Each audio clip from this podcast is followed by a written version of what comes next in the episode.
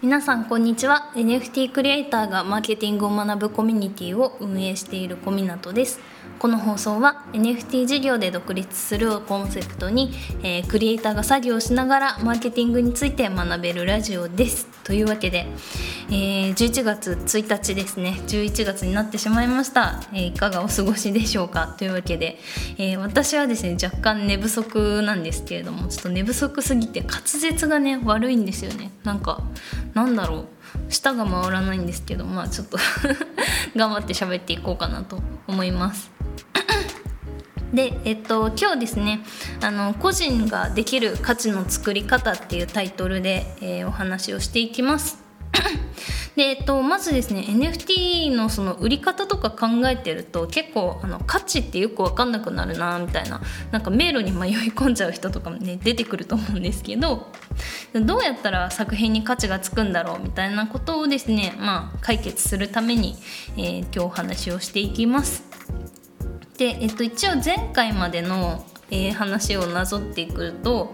えー、NFT を買ってもらうために見つけてもらうことと、えー、あと価値をつけることっていうのが、え必要ですよっていうね 話をしました。で、えっと、この価値をつけるっていうところに関してはまだ深掘りはしていなかったので、え前回までの内容で、まあ、見つけてもらうことっていうのをね、えまあ、深掘りをしてきましたっていうのが、えここまでの内容です。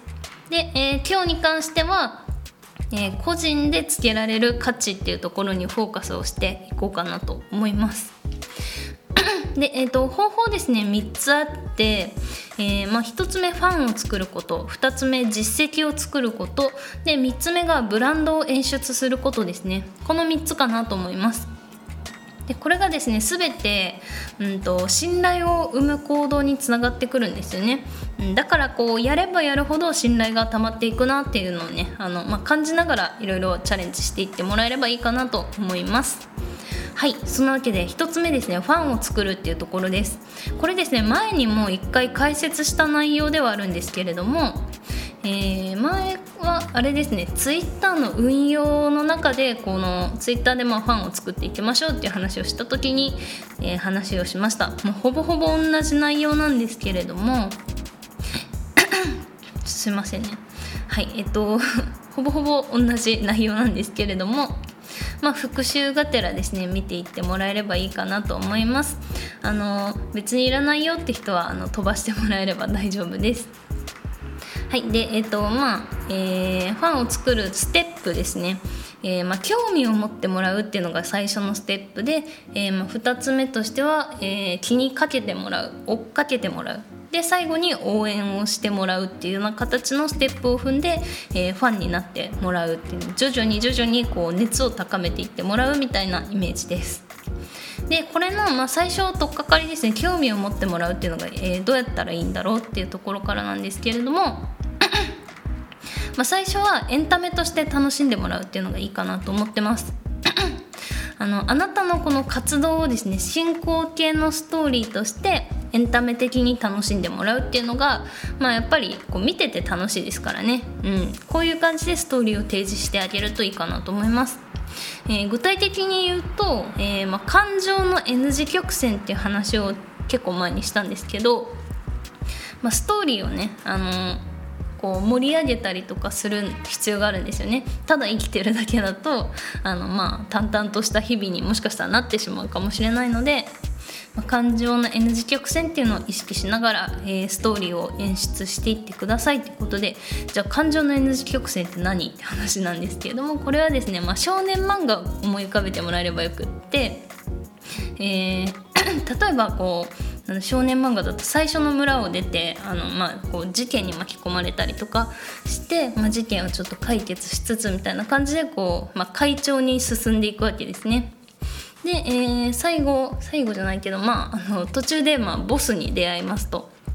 でボスと戦うことになってちょっとこうなんか一回この感情のピークみたいなのが来るんですよね。うん、でそこでまあ大ピンチを迎えて、えーとまあ、こっちとしてはハラハラするわけじゃないですか。でそれがまあ感情のこの一回下がるポイントになるんですよね。うん、でその後もう一回、えー、このボスをちゃんと撃破するっていうところで、えー、感情がガッと上がって、えー、っていう あのよくある少年漫画のストーリーですね。このあの、まあ、セオリー的な部分なんですけどこれをうまく感情のこうグラフで表すとちょうど、えー、アルファベットの N みたいな感じになるので、まあ、感情の N 字曲線っていう風に呼んでいます。これをですね、まあ、意識しながらストーリーを演出していってみてください。雑音が入ってますがはい特に気になさらず。で、えー、2つ目ですねあの夢と、えー、あとは理由とか思いを共有するっていうところですねこれは、えーとまあ、エンタメとして自分のストーリーを楽しんでもらった後に、えー、まあちょっと気になってる人に対してこうなんか明確な応援の理由を持ってもらうみたいな感じですね。えーと、だからまあちょっとこの人面白いなって思ってこうツイッター追いかけてるとか、まあ、作品追いかけてるっていう時に、えー、実は自分はこういう理由があってこの作品を作ってますとかあのすいませんね。喉やばいな。あの何を成し遂げたいのかっていうのをこう明確にしてもらうとかね。でそれをちゃんと、えー、背景の理由とかも含めて自分にはこういう思いがあってこういうことがあってだからこの作品を作ってます。でこの作品であのこういうことを成し遂げたいですみたいなこう明確な夢が、ね、あのある人っていうのはやっぱり応援したくなるんですよね。うん、っていうわけでまずはこう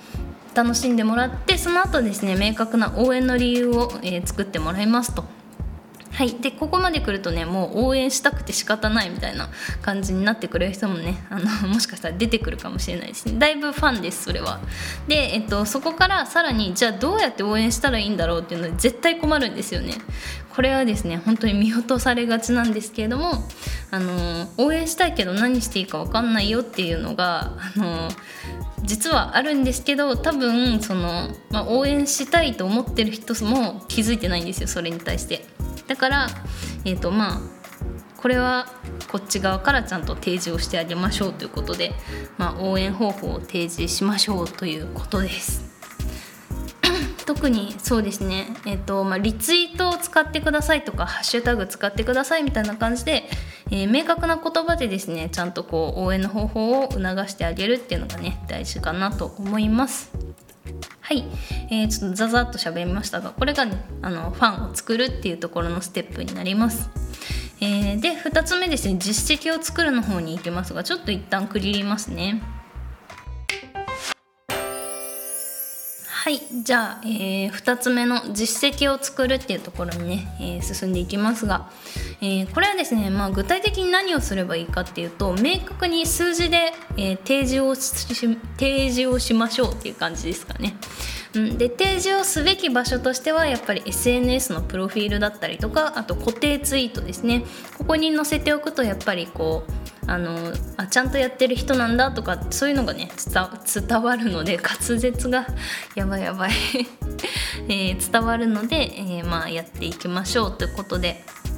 じゃああの数字でも実績とかないんですけどみたいな。わかんないんですけどみたいな感じの悩みが出てくると思うんで一応例を挙げとくとまあこれまでに何個の作品をお迎えいただきましたとかね、えー、オーナーさんの数が何人いらっしゃいますとか。あとは、えー、作品をまあミントしてから何分で売れましたとか。あとはまあ NFT 始めてフォロワー数が丸人増えました。NFT ありがとう。みたいなツイートをするみたいな。まあそんな感じですねはい まあ、とりあえず数字で表すっていうのはですねかなり、えー、説得力が出るんですよね。うん、であのやっぱりね数字で書いてあると人間読んじゃうんですよ。これはねあのぜひ使っていってほしい技なんですけれどもただの文章より数字が入ってる文章の方が読まれやすいんですよね。なんであの、まあ、何かしら発信する時はねできれば数字で表せるところは数字で、えー、表すってことを意識しつつですね、まあ、実績を、えー、書く時もプロフィール固定ツイートですね。ぜひ数字を使いながらやってみてください。はい。で、えー、3つ目ですね。ブランドを演出するっていうところではいやっていきます。ちょっとね喉あれかな？乾燥ですかね？よくないな。はい。えーと、全然風邪とかじゃないんで大丈夫なんですけどえー、まあそうですね。でブランドを演出するっていうところで、えー、今回ですね購入っていうところに絞ってお話をしようと思います。というのもですね、まあ、いわゆるブランディングみたいなやつって本当にこういろんな考え方とかいろんな手法があってあの本当にこうなんか一から説明するとですねマーケティングと同じぐらいのボリュームになるんじゃないかなと思っててというわけでねとってもあの広い言葉なのでこちらも、はい、今回に関してはまあできるだけ本当に局所的に絞って話をします。で今回のポイントとしては、えー、2つあってえー、誰が買ったのかっていうことと2つ目がどう買われたのかっていうところを、えー、まあ、演出してもらえるといいかなと思います。で購入っていうのはやっぱ購入してくれる、まあ、してもらう購入するっていうのは、え、こう心をねちゃんと動かして行動してくれた証拠なんですよね。でこの人を行動させるっていうのはあのすごく難しいことで本当にパワーが必要なんですよね。でそれがちゃんとうまくいってるっていうのはやっぱりマーケティングだったり営業だったり作品の力っていうのが必要なので、まあ、購入してもらうっていうのはすごくあの大きなこう成果なんですよっていうねはいちょっと息切れ気味に喋りましたけどまあそういうわけなんで、えー、まあていうことはつまり、えー、ストーリーがね生まれやすいんですよ。これねちょっとなんかうまく伝わるか分かんないんですけど、まあ、誰が買ったのかとかどう買われたのかっていうのってやっぱりストーリーにつなぎやすくてえー、それをですね、まあ、うまく演出することでストーリーっていうのがこう綺麗に演出されて、えー、そうなるとブランド感っていうのがね出てくるんですよね。なんかブランド感って よくわかんないですけどあのなんだろう作品の強さとか商品の強さみたいなものかなと思います。強度って感じかな？うん。はいちょっとブランド感っていうのもねだいぶ漠然とした言葉ですけどまあそういうことです。はいちょっとねざっくりしたところで申し訳ないんですけどじゃあまあ具体的にじゃあどうしたらいいですかっていうので、まあ、何をするべきかっていうとやっぱり発信ですね、うん、ツイッターで、えー、ちゃんとですね誰が買ってくれたのかどう買われたのかっていうのを、えー、まあ明確に文章で、えーツイートをしていきましょうということで、まあ、どう買われたのかっていうのは、えー、例えば売れるまでの時間だったりとかあとオファーの状況ですね、うん、なんかこう何時までオファー待ちますとか言ってるとあのオファー合戦みたいなのが、えー、起きたりするんですけれども、はい。まあ、そういうのをですね。あこれ OpenSea の前提でめっちゃ喋ってますね。 OpenSea の話です。まあそういうこうバトルがあったりとかこうなんか熱い胸が熱くなるような展開があったりっていうのは、えー、もうね出し惜しみせずにもう出していきましょうっていうことで、まあ、そういうね演出って大事ですね。なんでこうやっぱり自分が熱い気持ちになったっていうところを伝えていくとやっぱりこう見てる人もね気持ちが熱くなって応援しやすくなるっていうこともあって、えー、まあ、結果的にやっぱり作品の価値につながっていくので、えー、まあそうですね。こうストーリー演出するのがね大事やからあの淡々としすぎないように あの恥ずかしがらずにですね是非ツイートをしてみてください。あのクール気取ってね売れたふふんみたいなのだけだとねあのなんかあのあんま伝わらないんであのこういう経緯でこういう人が買ってくれてみたいなこのぐらいの時間ですぐに売れましたとかねオファー合戦が勃発して私はもう胸が熱くなりましたみたいなね。はい本当皆さんありがとうございますみたいな。そういうですね、まあ、演出を入れていきましょうということです。はい。えー、じゃあね今日の、えー、内容は、えー、ここまでなので、えまとめていきますね。えーまあ、個人ができる価値の作り方っていうのをお話ししました。で、えーまあ、3つあってファンを作ること、えー、実績を作ることブランドを演出することでした。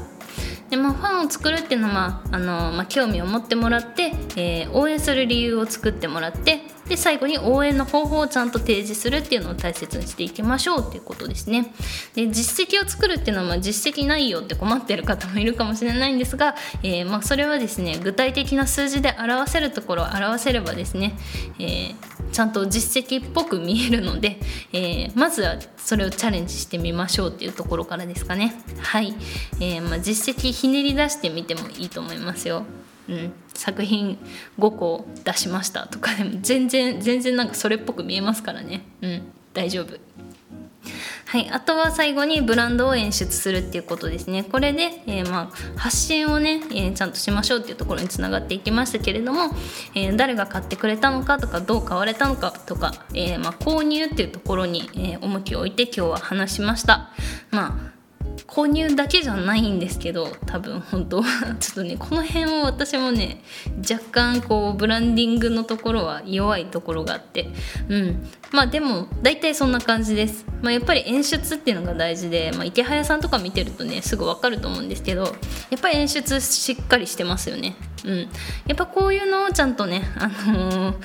なんだろう。こう抜け抜けがないようにちゃんと丁寧にやるっていうのがねやっぱ大事だなと思いますので是非やってみてください。はいというわけでじゃあ今日はここまでになります。